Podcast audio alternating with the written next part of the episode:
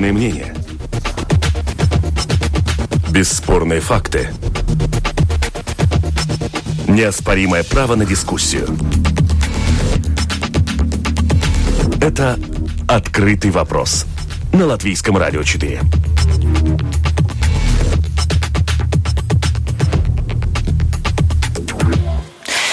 Добрый день. В эфире программа «Открытые вопросы» в студии Юлия Петрик. Продюсер программы Валентина Артеменко, оператор прямого эфира сегодня Яна Дреймене.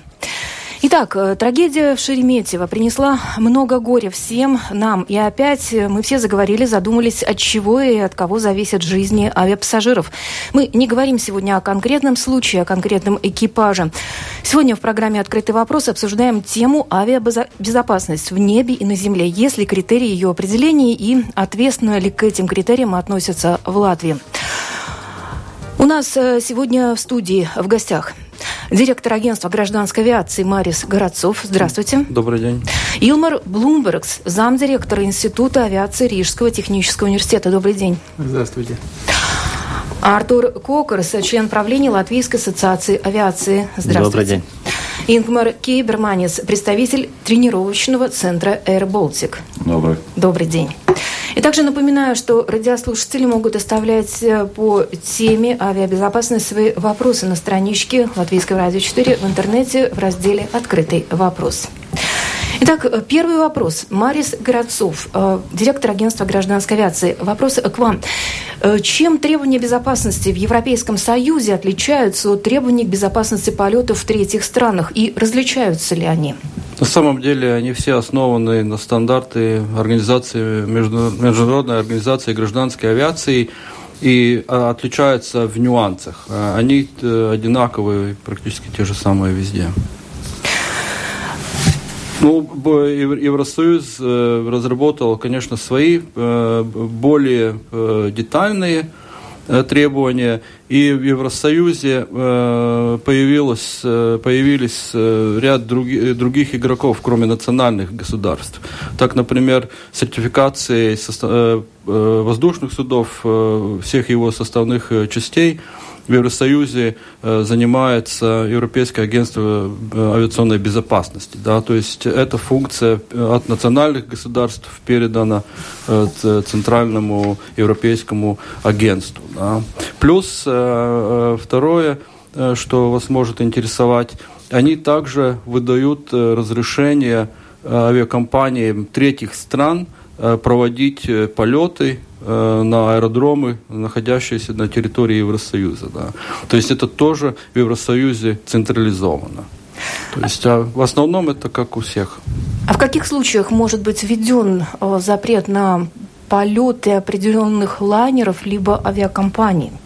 То есть если по авиалайнерам, то когда установлено или есть подозрение, что дефект или отказ или проблема, она присуща э, всему парку данному типу, данного типа воздушного судов. Это не, случай не связан с эксплуатацией, а именно с конструктивным э, дефектом. Да. И тогда вводится запрет э, на весь парк э, такого типа воздушных судов. Авиакомпаниям это индивидуально. То есть э, они проверяются по выполнению международных стандартов, и если э, установлено, что э, они, она не соответствует каким-то из этих стандартов, могут быть э, введены запреты на полеты на территории Евросоюза. Такое бывает. Такое бывает. С учетом вот последних событий, происходящих в мире, запрета на использование Boeing 737 MAX в небе над Европой, могут ли запретить после расследования причин катастрофы российского Суперджет 100 и этот тип лайнера в Европе? Что может повлиять на этот запрет и может ли? То есть он э, сертифицирован ИАСой, то есть выдан европейский сертификат типа, э, что свидетельствует о том, что разработчик сухой, он обязан э, предоставить э, всю информацию, в том числе и Европейскому агентству авиационной безопасности. И если после расследования будет установлено или возникнут подозрения, что эта первопричина касается всего парка, если сами российские власти не будут принимать действий, то такое может отреагировать ЯСА да, и, и запретить э, этому типу э, полеты на, на, в территории Евросоюза. Да. Если такое произойдет, и если э, расследование покажет, что проблема с его парка. Я думаю, россияне а, уже давно бы отреагировали, если это было так, да. Но это мое мнение. Ну вот э, радиослушатель Вадим уже э, прислал свой вопрос, и он спрашивает, а разве суперджет не вызывает у вас сомнения? Сгорел в Москве 26 апреля, вернулся в аэропорт Рига. Вам не хватает сомнений? Вот такой вопрос. Это Э, случается и с другими э, воздушными судами. То есть все системы, они многократно резервированы и дублированы. И такое происходит э, сплошь рядом. Не хочу тут накалять страсти, да, но это ну, не является причиной, чтобы запретить эксплуатацию всего этого парка самолетов вообще, ну, во всем мире. Да. Ну и тогда общий вопрос. Как вы оцениваете вообще с точки зрения безопасности воздушное пространство Латвии и Европейского Союза? О, ну, могу ссылаться только на документы, на факты. То есть мы каждый год обязаны ситуацию оценивать и публиковать свои домашние страницы pārskatām drošumu pārskats. Да. Отчет есть, о безопасности? Отчет, да, о безопасности полета за предыдущий год. Да, вот перед э, студией у меня проект, скоро его опубликуем. Там э, вся статистика, все тенденции, все данные. То есть мы как э, являемся, ведем в общем котле э, с Евросоюзом, и данные у нас, э, по-моему, лучшие в мире, да, региона, европейского региона как такового. Латвийская авиаотрасль, она стремительно развивается. Аэропорт э, растет и наращивает обороты, и есть большие планы. Для этого, соответственно, нужны специалисты всех уровней, от пилотов до э, специалистов наземных служб, это диспетчеры, техники, обслуживающий персонал. Откуда нам брать специалистов? Как у нас э, на сегодняшний день вопросы с подготовкой? Э, сами обучаем или мы выписываем из-за рубежа специалистов? Э, да, добрый день еще Добрый раз. день, представитель авиаотрасли, э, член правления Латвийской ассоциации авиации Артур Кокрас, пожалуйста. Авиация в Европе, да и в мире последние 10 лет постоянно развивается, и не было таких существенных потрясений и спадов. И если раньше авиаперевозчики, да и другие брали на работу уже готовых специалистов, то последние несколько лет показывает то, что авиакомпании и ремонтные организации уже э, вынуждены инвестировать э, в обучение, э, и они вынуждены уже брать в том числе на себя финансовые обязанности по оплате этих специалистов, чтобы их главное привлечь, потому что отрасль сейчас реально, в отрасли не хватает специалистов, и э, мы надеемся, что тенденция прироста авиационного объемов, она, она сохранится, и то есть э, авиакомпании будут э, обязаны больше инвестировать именно в подготовку специалистов. Но здесь есть также все-таки очень большая роль государства, и конкретно в Латвии нам бы, как представителям отрасли, конечно, хотелось бы, чтобы студенты, которые оканчивают, допустим, среднюю школу или э, после бакалавра, э, они имели бы возможность э, взять кредиты на обучение, потому что обучение в авиации очень дорогое. И если у вас нет там, предмета залога или за вас никто, никто не, не может поручиться, то фактически выйти весь процесс обучения, это 70, 80, иногда и 100 тысяч э, евро, вся программа обучения. То есть вопрос кредитования, э, он в Латвии не решен, а именно э, на обучение. Это первое. И пункт второй, это те программы, которые у нас в Латвии есть, она, они очень обширны, очень разнообразны, но государственных, э, то есть э, мест, то есть где э, эти программы проплачивает государство. Бюджетных мест. Бюджетных мест, да. То есть их в авиации... Нет. Ну, нельзя сказать, что нет. У нас есть Риgas технического университета, государственный университет, но вопрос в том, что распределение бюджетных мест происходит на основании принадлежности государству, а не из-за квалификации самой программы и качества программы. То есть нам бы хотелось видеть, чтобы в будущем э, бюджетные места распределялись на основе конкурса и конкуренции между университетами. Вопрос э, а, к вам, Илмар. А, Илмар Блумбергс, представитель Института авиации Рижского технического университета. Ну, там э, маленькая Поправка, ошибка, да. да. Э, я представитель Рижского аэронавигационного института, и я декан факультета. Вы каких специалистов готовите? Расскажите нам. Ну, мы э, подготавливаем почти весь авиационный спектр. Это и пилоты, и механики, и авиационные электронщики, и так называемые диспетчера. Э, то есть э, весь полный спектр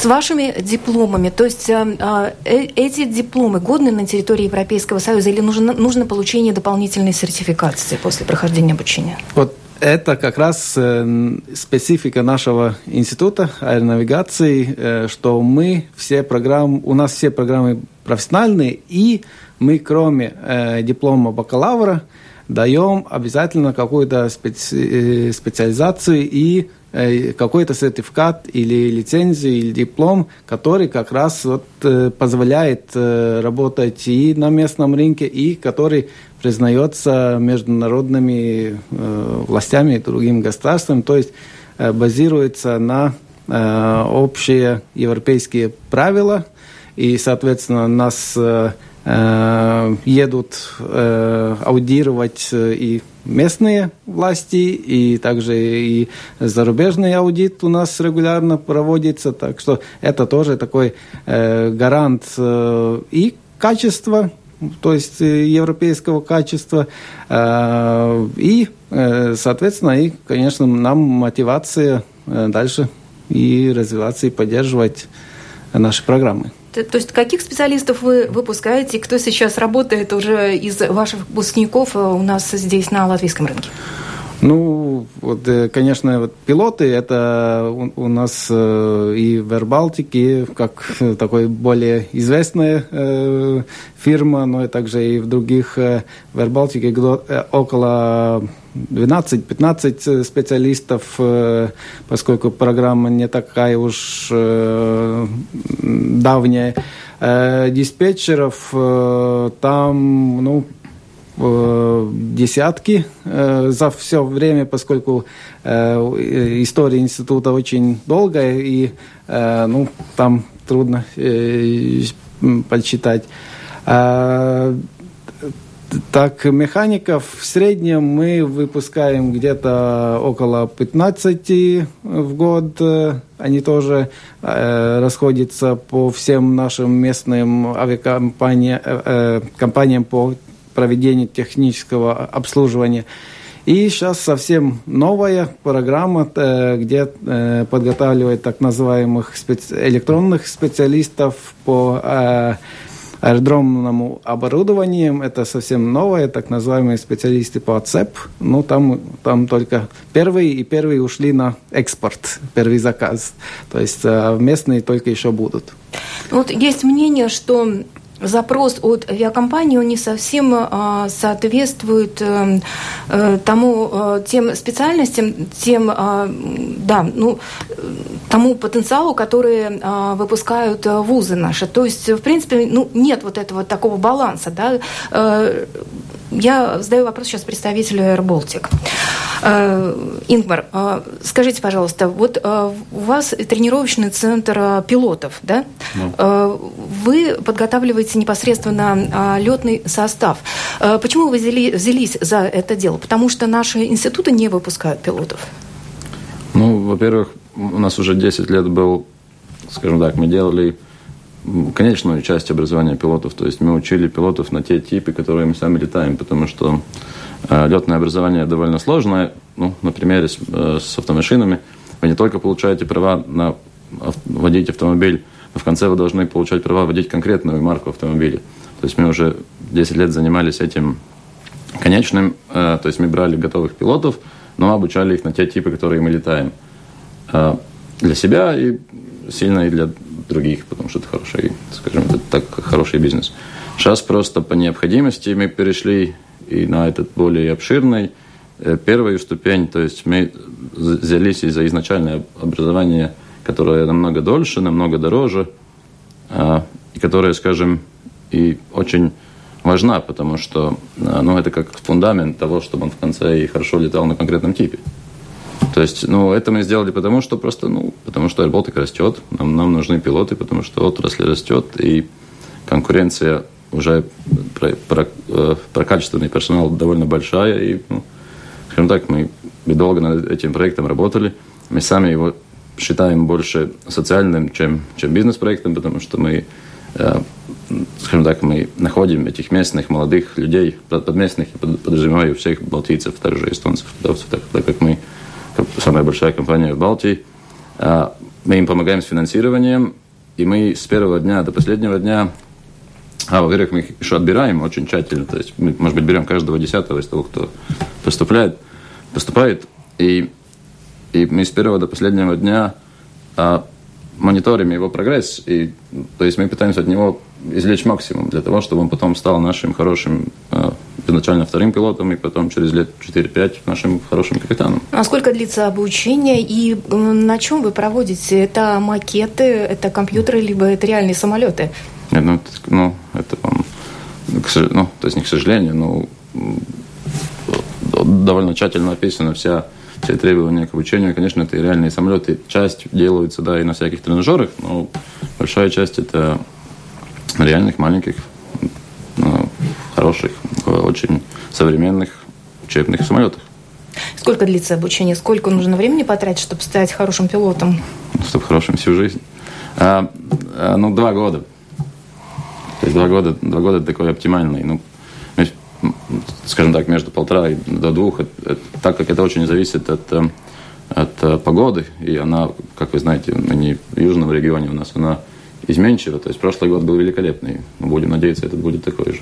Ну, то есть я понимаю, что у нас э, конкретно Air Baltic в Латвии занимается подготовкой пилотов, пилотов а уже вузы занимаются подготовкой э, другого обслуживающего персонала, техники и диспетчеры есть есть? У нас семь частных школ. Семь частных школ? Да, э, по обучению именно пилотов. Разных программ, конечно, разного уровня. Здесь э, я хочу добавить э, тоже все-таки, где государство могло бы поспособствовать этому. В Латвии обучаться в частном вузе, в частном учебном центре на пилота, как точно на 21% дороже, чем в других странах Евросоюза, потому что у нас эти курсы, эти программы облагаются налогом на добавленную стоимость и поэтому это достаточно сильно ухудшает нашу конкурентоспособность. Обучение обучением. А кто же э, в таком случае проверяет э, качество этого образования? Насколько вот, э, да, сертифицируют специалисты, чтобы понять, что они, они готовы, они безопасны для общества? Да, но ну мы сертифицируем, это агентство гражданской авиации, мы сертифицируем все программы, все учебные заведения и лицензируем Э, конечный продукт, то есть и пилотов, э, и диспетчеров, и авиационных техников. Агентство гражданской авиации. Да. И э, есть информация, что не все наши программы, то есть вот есть такая несостыковка, они э, Э, под Министерством образования, то есть э, получили лицензию Министерства образования эти программы, но требуется дополнительная сертификация от э, Европейского Союза. Вот как здесь бы, чтобы человек мог работать на всем рынке Европейского Союза? Ну, и я могу э, прокомментировать эту ситуацию, э, поскольку мы вот этот э, системно к этому подходим, и э, наши бакалаврские программы как раз так и строятся, что есть часть, которая э, вот высшего к отношению к высшему образованию, она действительно контролируется э, Министерством образования, и там мы проходим аккредитации, сначала лицензирование, программы и так далее – а в, э, в ней, в бакалаврской программе, входит модуль или специализации, которые, в свою очередь, соответствуют правилам э, авиационных э, законодателей. И, пров, и, и, и там проводит аудит уже агентство гражданской авиации и ЭАСА. И, то есть мы проходим двойной как бы, э, проверку. Ну, ну, то есть, э, конечно, это претерпевало разные там изменения исторические, если смотреть, да.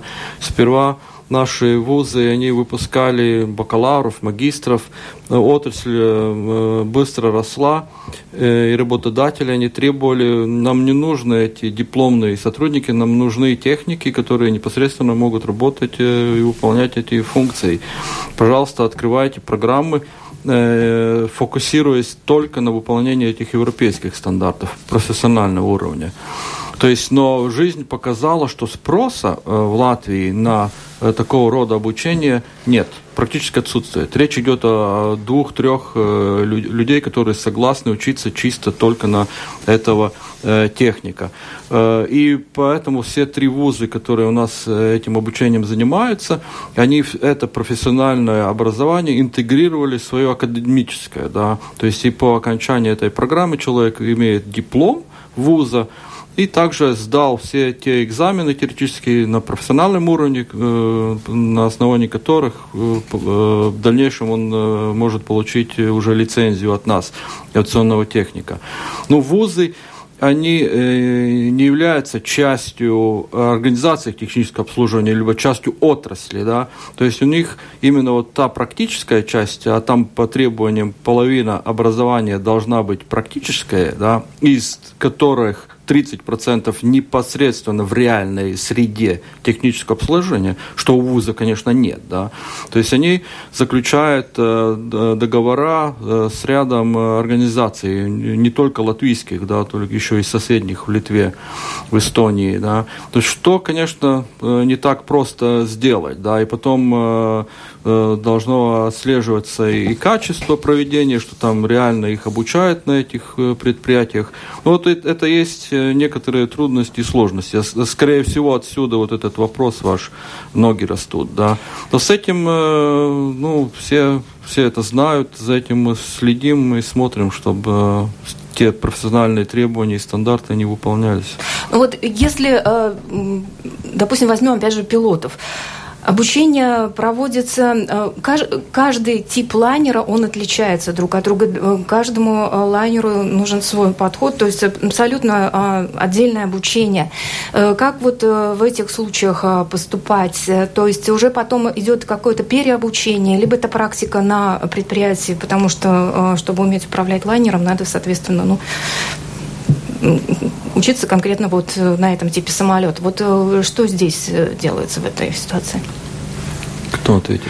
Я ну, могу... чтобы управлять Боингом да. или там Суперджет или Airbus, да. Это, это я перед тем упомянул, что есть основное, которое да. ну, универсальное, и, и, скажем так, под конец есть, есть отдельно уже конкретные тип лайнеры, и, ну, и и и ответ. То есть... Понятно. Я могу добавить, э, то есть есть э, вообще построение такое в авиации, что есть сначала базовое образование, она более универсальная. И потом уже идет э, так называемые тайп-тренинги, более узкое э, обучение на да, да. каждый конкретный случай. Э, вопрос от Вадима, радиослушателя. Обучение на пилота очень дорогое. И такое дорогое, что невозможно пройти, пройти обычному человеку. Вот что делать простым людям, кто действительно хочет стать пилотом? Да, авиакомпании каким-то образом, может быть, а, помогают материально, то есть кадры свои воспитывают или, или что делать? Ну, я тоже могу прокомментировать э, то, что сделал сейчас э, Air Baltic. Он э, договорился с финансовым институтом, с банком о софинансировании этого обучения.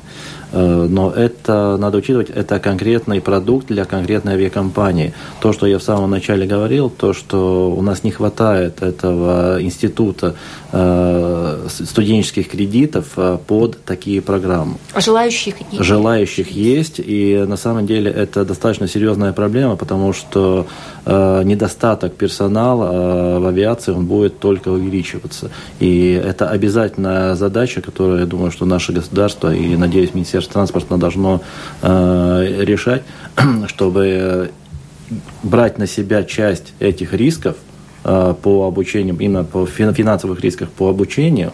И, конечно, если это кредит, то это обязывает в том числе и студента э, потом завершать это обучение, э, чтобы эти, эти кредиты не зависали на самом молодом, молодом, молодом человеке. То, что делает AirBaltic, поскольку он это берет на себя, он очень жестко отсеивает по тем изначальным параметрам психологии, начальное образование и так далее. Но здесь еще один, если еще шаг назад, то это уже среднее образование. И среднее образование у нас э, такие э, темы, как физика, математика, э, качество этого образования страдает и падает с, извините, со, со, со страшной силой. И то, что вузы сейчас делают, они первые пол, полгода, они и существующие, я думаю, что других, что первые первые, полгода они просто повторяют э, программу, потому что они не знают э, основ. основ. Да. И это, поэтому э, тоже это страдает и AirBaltic, потому что он не может взять уже тот, э, скажем так, базовый материал, э, с которым дальше работать. Технические специальности – это всегда должна быть э, хорошая материальная база, где можно проходить практику, обучение. И все-таки давайте подведем итог по обучению, каких специалистов нам будет не хватать. Вот сейчас вот на перспективу нужно думать о том, кого нам взращивать. А, со стороны ассоциации у нас да. тоже была дискуссия между членами нашей ассоциации, и мы э, определили три основных э, направления, где необходимо э, решать вот это вопросы с кредитированием. Это пилоты, начиная с базового обучения до получения уже коммерческой лицензии, это диспетчера управления воздушного пространства и авиационные техники, инженеры. То есть это три, те три э, категории, которые потом подходят под ли, э, лицензирование и аккредитацию э, у господина Горцова. Да. Э, ну, ну, то есть они наиболее финансово затратные. То есть и если не, здесь не будет э, э, той государственной программы, то мы будем страдать э, все больше и больше. Спасибо. Мы сейчас на минутку прервемся и снова продолжим нашу беседу.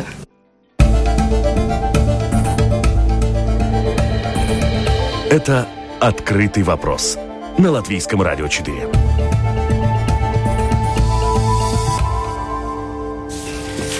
Итак, я напоминаю, в эфире программа «Открытые вопросы» в студии Юля Петрик, продюсер программы Валентина Артеменко, оператор прямого эфира Яна Дреймена. Авиакатастрофы, которые периодически происходят в небе, на земле, так или иначе внушают беспокойство за безопасность полетов. Кто ее обеспечивает? С чего начинается безопасность воздушного транспорта Латвии и Европейского Союза? С качества образования или же с выполнения требований к авиасообщению? И чем отличаются правила безопасности полетов Европейского Союза от правил в третьих странах? Сегодня мы обсуждаем именно эти темы с нашими гостями. Напомню, в студии директор агентства гражданской авиации Марис Городцов, Илмар э, Блумбергс, представитель э, аэронавигационного института, декан, Артур Кокерс, член правления Латвийской ассоциации авиации, и э, Ингмар Кейберманис, представитель тренингового тренировочного центра Air Baltic.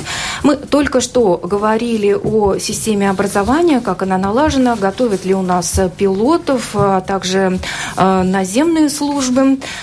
И выяснили, что все не так плохо, но требуется, конечно, еще определенная координация и э, сотрудничество учебных заведений с министерствами какой-то план на будущее, чтобы э, образование базировалось на нуждах экономики, поскольку у авиакомпаний есть запросы, и вот чтобы они выполнялись, надо э, в этом направлении действовать.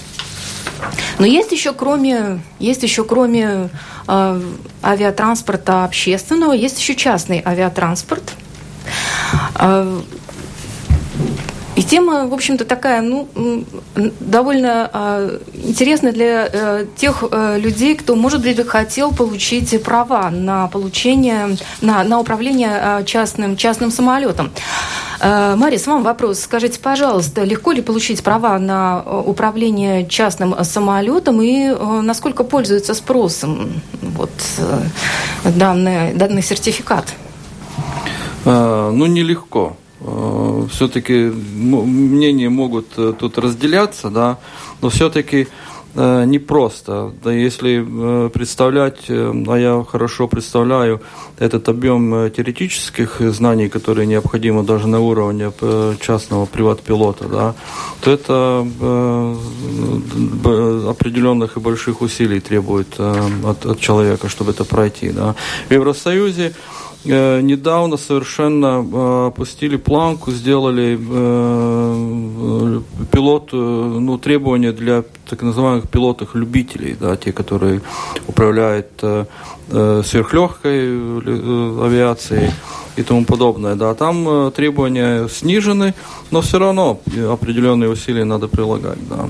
Ну а для уровня профессионального линейного э, пилота, то есть там э, по часам это 860 э, часов образования минимально, которое необходимо пройти. Э, ну, это вот занимает где-то год, да. Э, и много экзаменов. Да, это нелегко, да. Тут человек должен созреть, э, поменять абсолютно свои приоритеты, кем бы он ни, чем он бы не занимался, как бы не зарабатывал на жизнь. И вот э, этот промежуток времени погрузиться чисто ну, э, для э, прохождения вот и теоретического, и практического обучения.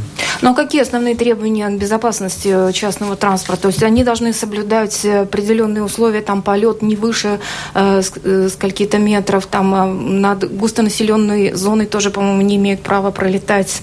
По крайней мере, у вас на страничке об этом написано. Да, так же, как и есть правила, как мы едем по дорогам и соблюдаем правила движения абсолютно такие же правила э, имеются и для авиации, да, которые четко должны соблюдаться.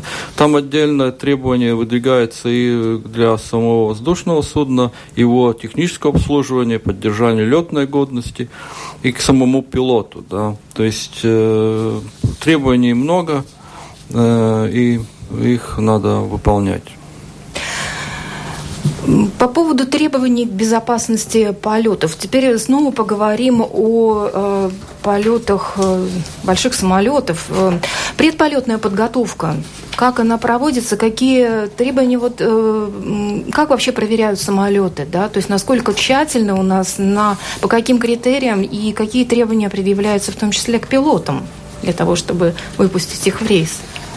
Бывают ли случаи, когда э, пилотам отказывают в полете и не выпускают на работу?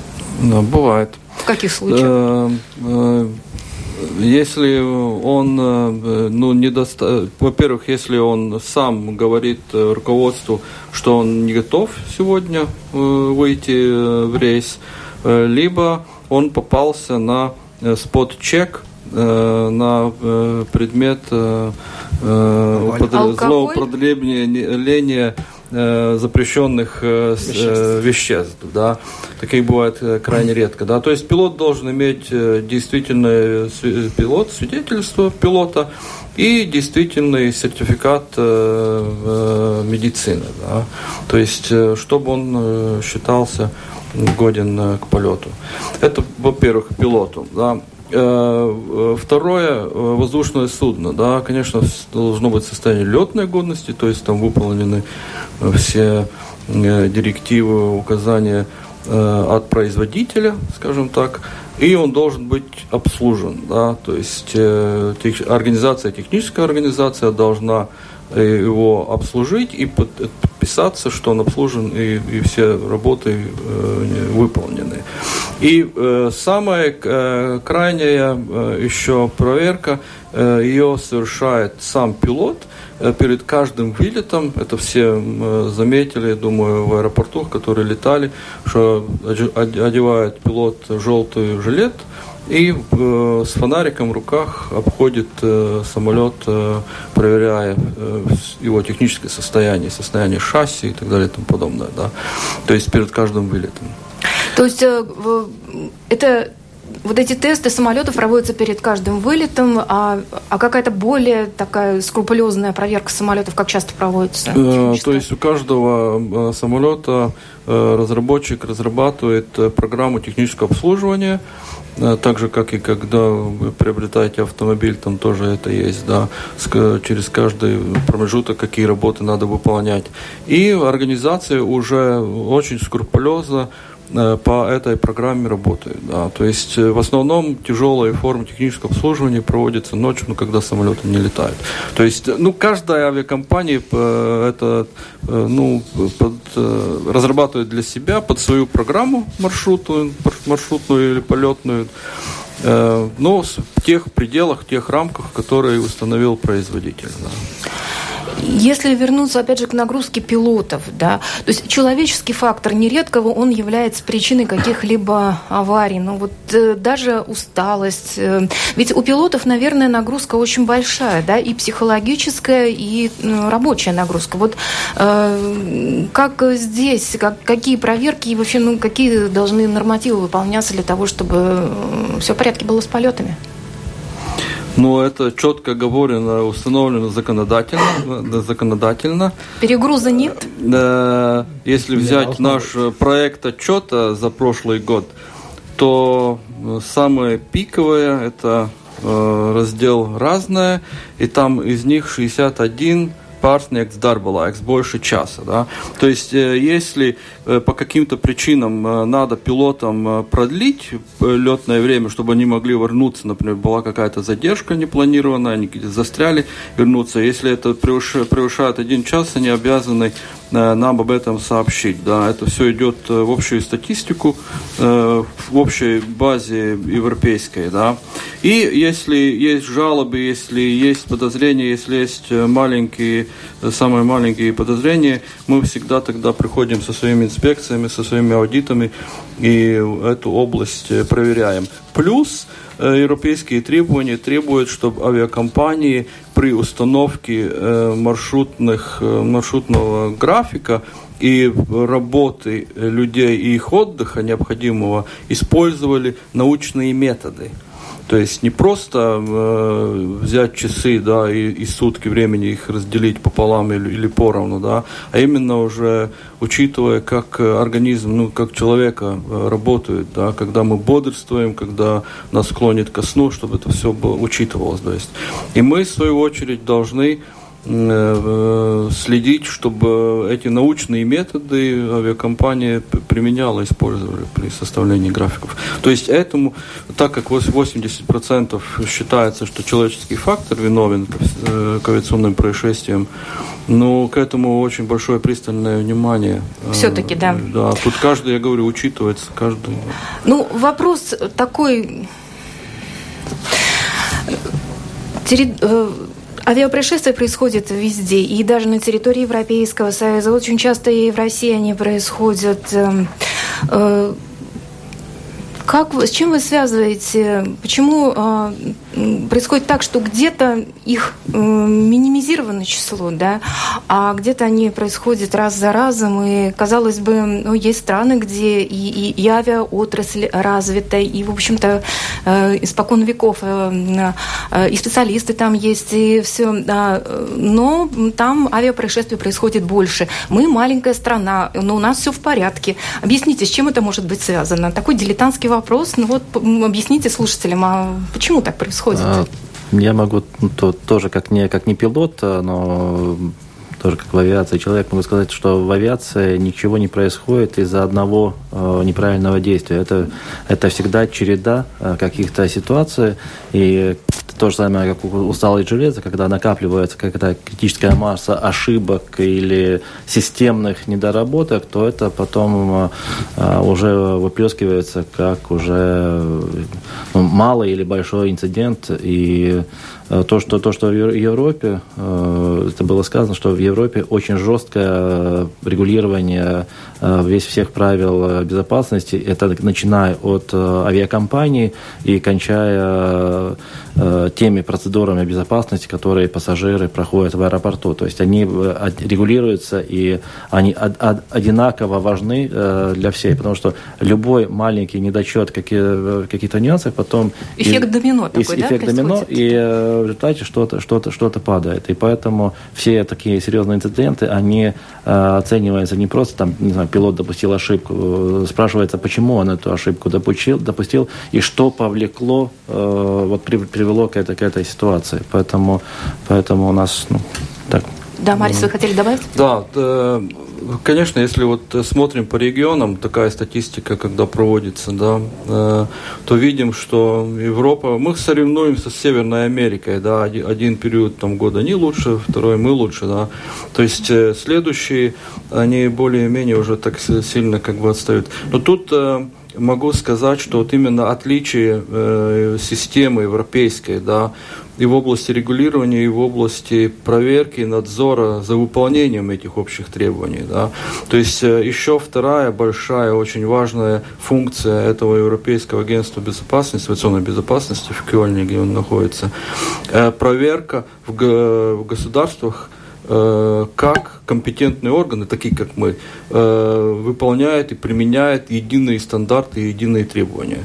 То есть э, у нас это порядка 4-5, в прошлом, в этом году будут две инспекции ИАСа, где ну, они ни одну бумагу не оставляют не перевернутой, да, каждый камень там переворачивает. То есть смотрят, как мы выполняем э, свою надзорную функцию, Э, и идут смотр, смотреть в отрасль за примерами, как это выглядит э, в отрасли. Да. Э, и это очень жестко. И в случае невыполнения этих требований – Э, сразу идет ограничение наших привилегий, привилегий. То есть э, в один момент э, наши выданные сертификаты, лицензии перестают, могут быть перестаны, ну, признаваться автоматически, да. То есть ник, никто никуда не, не полетит и не прилетит, все останутся на месте. Все это мы знаем, и это очень сильно мотивирует, да. То есть я скажу, это вот, ну, именно независимый контроль. Плюс, например, Э, нам, нас заставляют э, все наши работы вообще, которые мы выполняем, всех учитывать скрупулезно, э, расписывать, сколько времени и ресурсов на это необходимо. И, и это каждый вот период, раз полгода мы даем отчет ВИАСу э, по этому поводу и э, доказываем, э, что людских ресурсов у нас достаточно для надзора за той отраслью, за которой мы надзираем. Да. То есть все эти разговоры, что у нас мы там бюджетники бедные, несчастные, у нас там нету денег на это, на то, в Евросоюзе не работает. Последние изменения, которые для полномочий ИАСы. Если такая ситуация констатируется, либо эту функцию, область э, надзора надо отдавать им в Кёльн, э, либо договориться с другим государством, который э, это перемет, перемет, да. То есть это очень теперь большой, большой мотиватор, да, и вот именно жесткость э, и неукоснение выполнения всех этих, этих э, требований и дают э, высокий результат. То есть практически стопроцентное выполнение, иначе один негативный пункт, вы лишаетесь ну, права на... Да, не один, но там, да. конечно, идет категоризация в зависимости от, от что не выполнено, да. Но да, и ну и там есть у них постепенно все эти санкции, они по нарастающей идут. И такие примеры, кстати, в Европе есть, да, когда утром пилот приходит на работу, его э, свидетельство недействительно, потому что государство попало в список, да. Вот э, таком случае скажите, пожалуйста, ну, учитывая такой строгий контроль, и поскольку это единая система во всем Европейском Союзе, э, мелкие происшествия происходят так или иначе. Как много у нас их происходит в нашем аэропорту в течение года? Можно какую-то статистику представить? И что это по большей части за происшествия? Ну, то есть, э, сперва мировая статистика, да, да то есть в 2018 году это 523 погибших. Э, что существенно больше, потому что в 2017 году их всего лишь 19. Да. А средний за 5 лет 234. Э, да. Соответственно, ну, вся мировая авиация с, с этой статистикой конечно, она не, ну, то, то, что не согласна, но это, конечно, повлечет дальнейшие изменения в том, как мы вообще работаем в будущем, потому что э, это э, слишком много. Плохой год, э, прошедший год в этом плане. То есть у нас в коммерческой авиации не происходило авиационных происшествий был один э, серьезный инцидент. А в авиации общего назначения у нас э, три э, происшествия и один погибший. То есть это наша, наша статистика. Да? То есть один погиб в авиации общего назначения. Там происшествие было с вертолетом. То есть мы приходим к тому э, выводу такому, что все-таки авиационный транспорт, вот как принято говорить, что он один из самых безопасных, несмотря на все. То есть вот докажите, пожалуйста, почему? А, где-то это любимая цитата Мариса Городцова. Каждые 10 год авиация удваивает э, свой объем э, работы.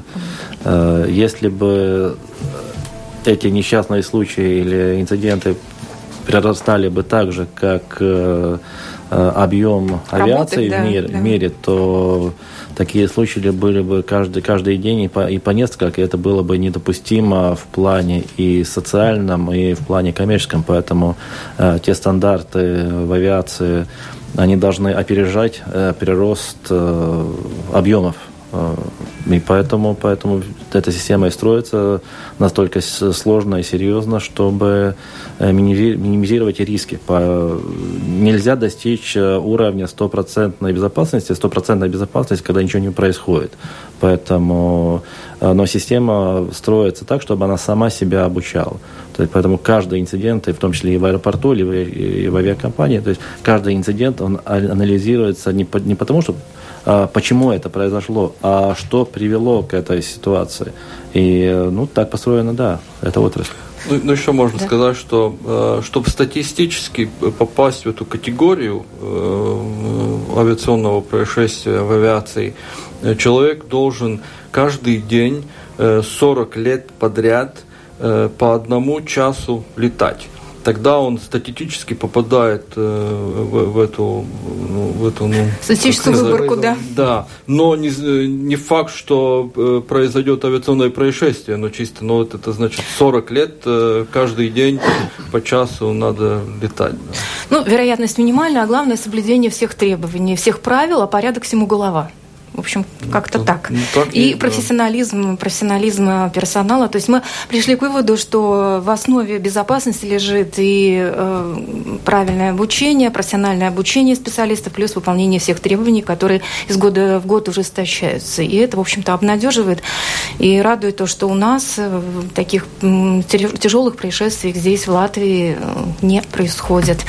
Я напомню, это была программа «Открытый вопрос». Сегодня наши гости напомню еще раз, директор агентства гражданской авиации Мариса Городцов, Илмар, Илмар а, Блумберг, зам, а, представитель Института аэронавигации, Артур Кокрос, член правления Латвийской ассоциации авиации, и Ингмар Киберманис, представитель тренировочного центра «Аэроболтик». Спасибо. Я напомню, мы обсуждали сегодня безопасность авиаперелетов, что происходит в авиации, подготовка кадров и насколько вообще безопасно наше воздушное пространство пространство. Спасибо большое за беседу.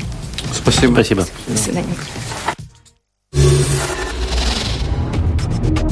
Это «Открытый вопрос» на Латвийском радио 4.